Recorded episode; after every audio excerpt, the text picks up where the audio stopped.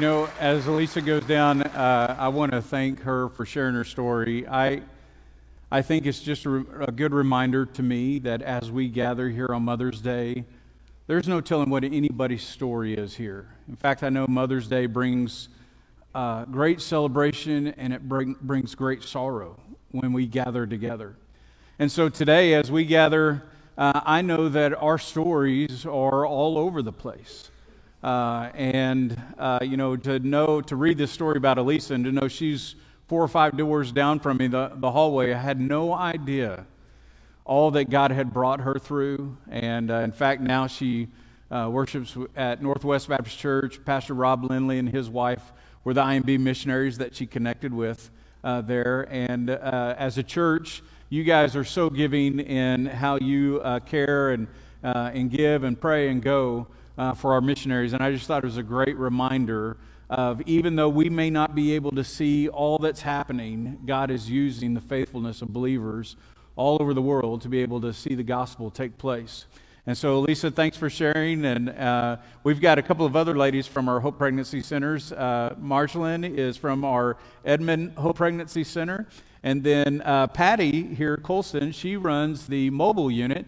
And so we've got a Saturday morning group of guys that help to take care of uh, the mobile unit that's stored next door here, and Patty uh, leads that ministry. And they go out, they go into Norman, Midwest City, setting up, and uh, it's just a phenomenal ministry. And I'm thankful for you guys and your ministry. So, as we gather, it is amazing to think about all the different stories that take place. In fact, all the different things. I, just looking at social media this last week, to see all the, the things that are taking place just at this time of the year. I mean, you're seeing pictures of graduations, into the school year banquets, and uh, uh, uh all the things that are uh, taking place right now. And so we're all coming from different seasons of life. As I look across the auditorium, uh, you know, I think about. Um, you know, being here when I first came back in 2001, 2002, uh, John, you were just, I saw you just turned 70 and you were turning 50 at that time, and uh, you had big wide eyes like, I'm not a part of the senior adults, and uh, all of that. And, and uh, Brooke and I are now in the season of where all of our kids are young adults.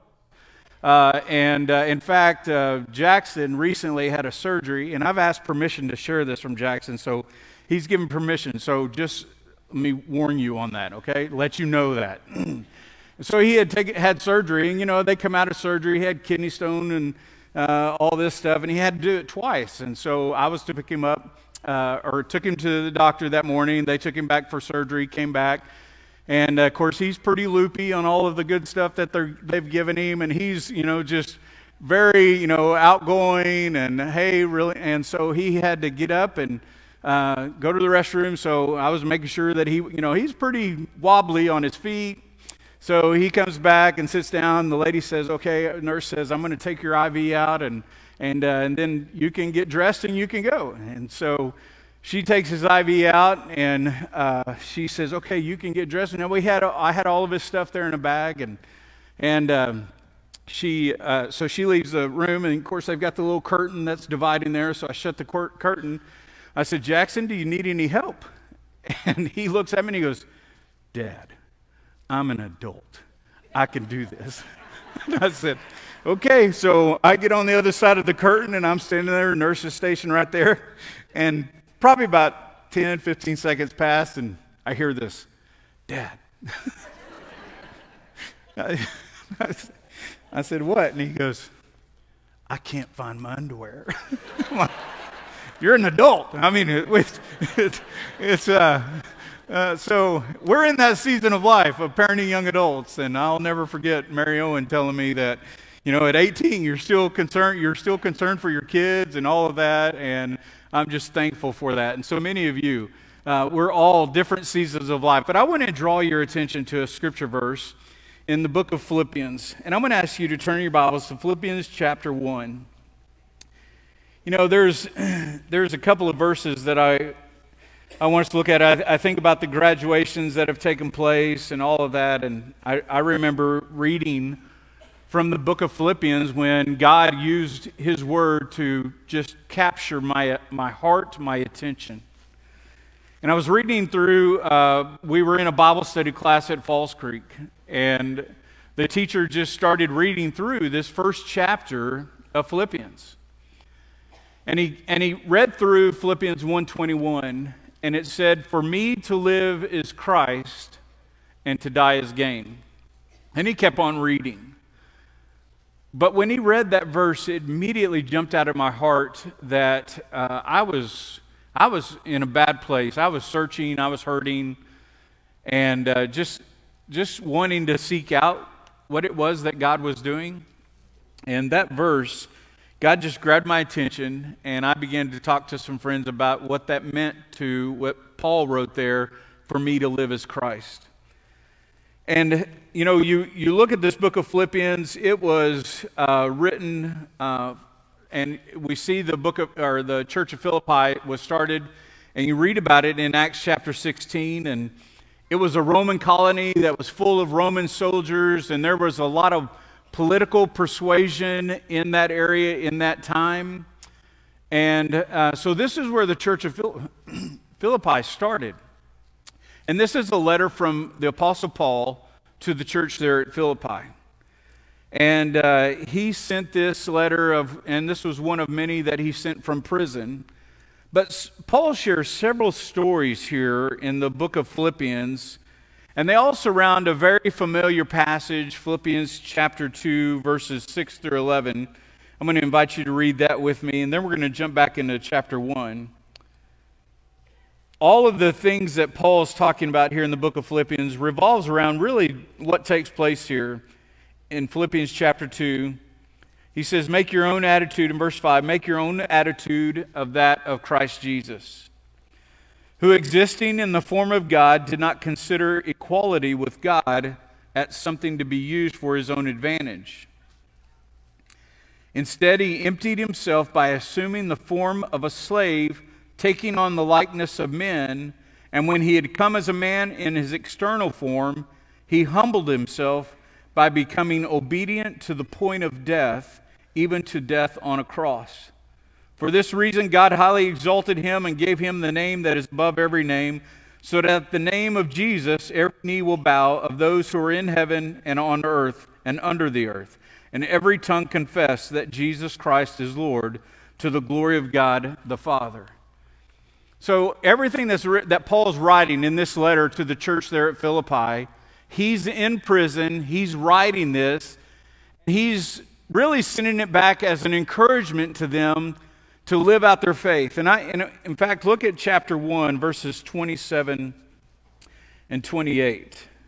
Chapter 1, verses 27 and 28 says just one thing live your life in a manner worthy of the gospel of Christ then, whether I come and see you or am absent, I will hear about you, that you are standing firm in one spirit with one mind, working side by side for the faith that comes from the gospel. Not being frightened in any way by your opponents, this is a sign of destruction for them, but of your deliverance, and this is from God. Now, it's interesting when we look at those verses uh, if you look at maybe some of your different translations, like I'm reading from the Holman Christian Standard Version, uh, the NIV starts out verse 27. It says, Whatever happens, conduct yourself in a manner worthy of the gospel. Verse uh, 27 in uh, the ESV says, Only let your manner of life to be worthy of the gospel of Christ. And then as I read it here in the Holman Christian Standard, Paul says, and this is almost where the, um, the meat of the letter kind of, uh, uh, kind of launches from in verse 27. And, and it, Paul says, just one thing. So, so this is a transition in the letter to uh, the church at Philippi from Paul because he'd been talking about his imprisonment earlier in chapter 1 he'd been talking about in fact there was he was encouraging these believers at philippi because they were discouraged because he had been he'd been captured he's been put in prison and that was the whole reason that paul had quoted in verse 21 for me to live as christ and to die as gain because he wanted to be an encouragement to them that if it is intended for me to die in this prison or to be executed it will be far better for me because i will be immediately with jesus But if it's not, it's going to be of greater purpose that I'm going to be able to go and begin to, to start new churches, to be able to continue the gospel work. And so I love what he starts there with in verse 27 just one thing or whatever happens. And I, and I thought about uh, this and praying about uh, what to share this morning. I mean, it's Mother's Day, and, and, and I, I thought, what, Lord, what, what would I be able to offer on Mother's Day? In fact, Owen's been really good about in years past about uh, sharing, uh, you know, Jim, here's where we're, I'll, I'll, be in this passage, you can preach from this passage. Well, he didn't give me any of that.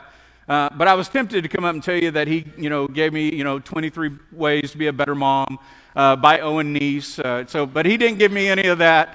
Uh, I wanted you to send him emails. He's always throwing the other staff under, send it to Cody at Emmaus or Jeff at Emmaus. And so I wanted to create a little bit of uh, uh, struggle for him as he's away. But uh, I am so thankful. And by the way, let me just pause here real quick.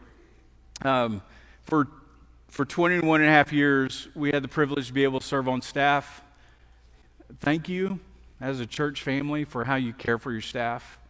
Owen being away today on sabbatical is just a great gift to him and his family to be able to just pour into him as he's able to go and be away and be with other pastors, go visit another church, be able to do that, and be able to go to church with his family. For the last 10 months, Brooke and I have been able to walk into church together. I've never done that in all of our years of ministry. And so, thank you for how you pour into your staff. Be praying for Pastor Owen and Amanda and uh, all of that. And uh, of course, I also didn't know that today would be the day that. Uh, uh, would be Amy's last day, and she would be coming to work with us at Oklahoma Baptist Homes for Children. So we'll move on to Scripture here, all right? But, but I do want to say thanks to Amy and Jeff, and we just appreciate you guys and your ministry. But it's interesting here, as Paul says, just one thing. I think, I think we need to be reminded of some things of what's of most importance. Because I think a lot of times we can get caught up in some things that really just aren't that important. When it comes to living out our faith and, and walking uh, faithfully with our Lord. The first thing is, uh, it says, he says in verse 27 just one thing as citizens of heaven, live your life worthy of the gospel of Christ. We have, as, as followers of Christ, we've placed our faith in Christ, we've submitted to Him. We have a citizenship in heaven. And to understand what that means, it's not just, I know where I'm going. It is an eternal relationship with our Heavenly Father that is going to be in His presence. That's, that's what heavenly citizenship is going to entail. You know, you think about it, Paul's writing from the perspective of being in prison. He's a Roman citizen, and he says, um, uh, We have this citizenship in heaven. Now, think about what Paul's writing there. Because Paul is writing as a Roman citizen in prison, and Roman citizenship was a big deal. In fact, if you look back at Acts chapter 16, there's a few verses there uh, that uh, at midnight, uh, down in verse uh, 16, verse 25, at mi- after about midnight, Paul and Silas were praying and singing hymns to God, and the prisoners were listening to them. Suddenly, there was this violent earthquake that the foundations of the jail were shaken, and immediately all the doors were open and everyone's chains came loose. The guards were freaking out that the, the, the uh, inmates were loose. And Paul and them assured them, Don't harm yourself because all of us are here. They stayed there. And then you drop down and it says, When daylight came, the chief magistrate sent the police to say, Release those men. The jailer reported these words to Paul The magistrates have sent orders for you to be released, so come out now and go in peace. But Paul said to them, They beat us in public without a trial, although we are Roman citizens, and they threw us in jail. And now they're going to smuggle us out secretly? Certainly not. On the contrary, let them come themselves and escort us out. Then the police reported these words to the magistrates. They were afraid the magistrates were afraid when they heard that Paul and Silas were Roman citizens.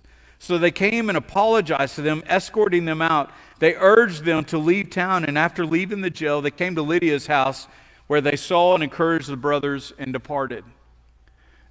This is the context that Paul's writing to the church of Philippi. He's encouraging them, and when Paul says just this one thing, as, as citizens of heaven, remember what that citizenship involves. Paul was writing from a perspective that he knew what his citizenship meant among the Romans. I can't even say the word, but he knew what it meant among the Romans and being able to, to, uh, to be there and to, to call out uh, them for their actions and to be able to, the privileges that it gave him as a citizen of Rome. Now, when we think about this, Paul and all that's taken place, uh, knowing that he was a Roman citizen, knowing that not that Roman citizenship, his heavenly re, uh, citizenship, his relationship with the Lord takes precedence over everything. And so he's reminding them to know this. So, so for us as believers to, to walk in a manner worthy of the gospel, the first and foremost thing that we could be reminded of is to know where our citizenship is to know that we belong to the kingdom of heaven and what that means. And then he says, live in a manner worthy of the gospel. The gospel call, call, the gospel call begins when God, out of his free love and grace, gives us this incalculable value that we not only don't deserve, we could never earn but we positively don't deserve because of who we are and what we've done, and it cost him his own son to give it to us. And he gives it to us freely. So to live in a manner worthy of the gospel is us understanding what it is that it cost God, our Heavenly Father, to uh, send His Son to live out His life here on the face of the earth. We need to understand what it cost Him. So when we live in a manner worthy of the gospel, it's not just, uh, I'm going to heaven when I die. I, I don't know how many times I've, we've done a lot of funerals here. I don't know how many times I would visit with family, and these were the words, this was the assurance that they had. Well, he prayed to receive Christ. She prayed to receive Christ when they were seven years old. Now, they were 60 something years old and never lived a life of obedience to our Heavenly Father.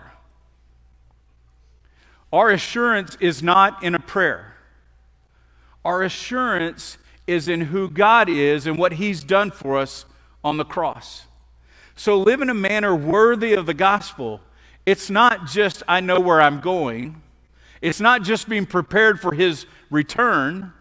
I, I laugh that, you know, as, as kids, now this was before uh, cell phones and all of that. We lived 40 miles outside of Amarillo, Texas, out in the middle of nowhere. And uh, my mother, it was me and my three brothers, lived there in the apartment. And my mother would call us when she was leaving. We, we had no trackers, okay? We didn't have trackers on the wall phone, okay? And uh, so mom would have a list of things for us to do by the time she returned home.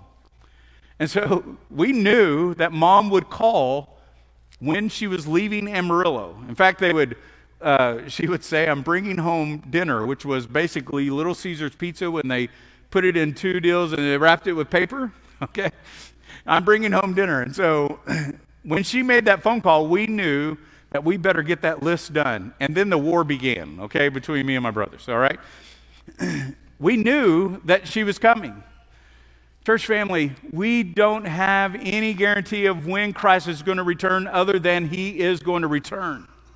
We can't live our lives in thinking that I'm okay uh, with just praying a prayer. God has called us into submission to who he is and to live our lives as a manner to reflect who he is and what he's done in our lives.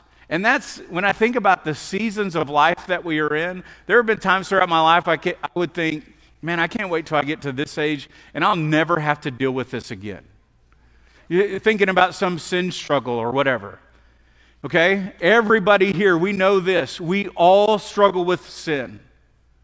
We know that there are things that maybe we're keeping hidden and secret, and God knows what those thoughts, those sins are, and He desperately wants to rescue you from dealing with that shame. And He has provided a way. He's provided a way for us to be able to do that, to live in a manner worthy of the gospel. I think it's encouraging for us to think about that what we're living for is not just what we prayed for at seven or eight years old, or for me for 16 years old. What we are living a life worthy of is what Jesus Christ did for us on the cross. Reading back that, uh, that passage in uh, Philippians chapter 2, who existing in the form of God did not consider equality with God as something to be used for his own advantage Instead, he emptied himself by assuming the form of a slave, taking on the likeness of men.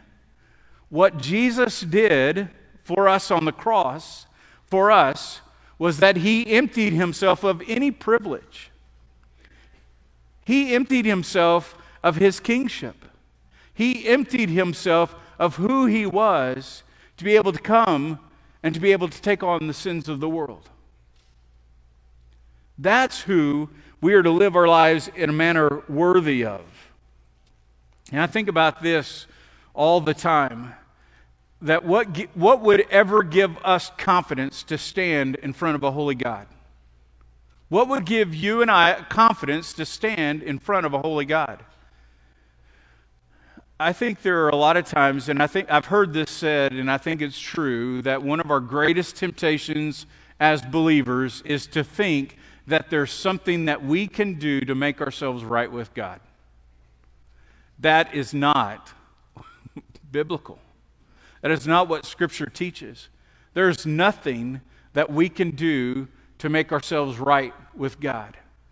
The only thing that gives us assurance that we one day will be able to stand uh, in front of a holy God is based on what Jesus Christ has done for us by taking on our sins, going to the cross and dying on the cross for our sins, being buried and rose again. It's Jesus' righteousness that makes us right with God. It's not our righteousness. So, to live that life in a manner worthy of the gospel is to know who it is that we represent.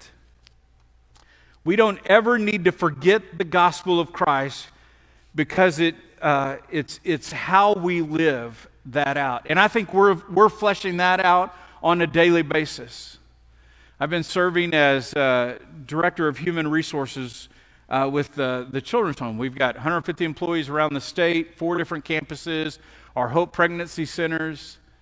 And I'll get applications of people that are really searching of they want to serve the Lord. And uh, I remember getting an application of a young man that I actually knew, and uh, he's got over over qualified for all of his degrees in engineering and all of this. And he said, uh, "I just feel called to to to be able to go into ministry." And so I called him and I talked to a friend here, and I said, "You need to meet with this guy because." Where he's at, God's going to use him in incredible ways. And God wants to use him where he's at as an engineer. Guys, God has placed us where we are, and I don't think that we need to look at living our lives in a manner worthy of the gospel is going and doing something else that God has already gifted us to be able to do. I, I believe that He's called us to be faithful with where we are, to be able to share the hope of who Jesus is with the lost and dying world around us. And then uh, the, the third thing I want us to be reminded of in this passage, he, he says, um, just one thing live your life in a manner worthy of the gospel. Then, whether I come and see you or am absent, I will hear about you that you're standing firm in one spirit with one mind, working side by side for the faith that comes from the gospel. The, the last part of this is we need to know the gospel. We need to know what it uh, is. It isn't that just that God loves you. The gospel is so much better than that. God loves us at the cost of his son. And God has given his own son and has come to take God's wrath that, meant, that was meant for us. Because Jesus took on our sin, we might be received by God as if we were his. We need to know the gospel as we live out our lives, uh, moment by moment in this season of life. Church family, uh, uh, Thursday night, this is something I think that we're all familiar with. Uh, we took shelter, we prepared to take shelter in our storm shelter that night. But at our house, we had several friends that came to join us. And, uh, and here, here's the, I shared earlier that Elisa, I didn't know her story. We all have different experiences, different things that, that have happened in our lives. But I was thinking about this night, those that were gathered in our home. We had uh, a mom and her son that were in Briarwood when it was hit by the 2013 tornado. We had a young lady from Arkansas who's never been around tornadoes and was just terrified with all of these alerts she was getting on her phone and what do I do? Where do I go? We wanted her come to be able to share, okay, and uh, talking on the phone to her until she got to her home, just everything's going to be fine. You get here, you'll be fine. Cody and Megan and the kids came over and and uh, and the boys, uh, Lincoln and his girlfriend, they, everybody came, and everybody had a different experience of why they were here and what they experienced before coming to prepare to take shelter. Church family, we all come from different experiences. No experience is exactly alike, but God has done amazing things through through you and desires to continue to do that. And we are to encourage each other, as Hebrews 10 24 and 25 says, Let us encourage one another and provoke one another unto love and to good works, not forsaking that assembling of ourselves together as the manner of some is, but encouraging each other until the day of Christ's return. Church family, this morning as we gather for Mother's Day, my prayer is that, that we would live a life worthy of the manner of the gospel of Jesus Christ and that we would help each other to flesh that out to what that looks like. And we would encourage each other until the day of Christ's return. Let's pray. Father, this time we give to you, and I pray that if there's anyone here this morning that's struggling with knowing you as personal Lord and Savior, that their hope is in you and their hope is um, in you and you alone. God, I pray that you would just uh, be with us. Be with each person here. God, you know their unique story. You know how God ha- how you have been work in their lives. You know that there are people here that simply just need to turn to you and submit to you everything. And God, I pray that you would give them the courage to be able to do that here in a safe place. Father, we give this time to you, and it's in your holy name we pray. Amen.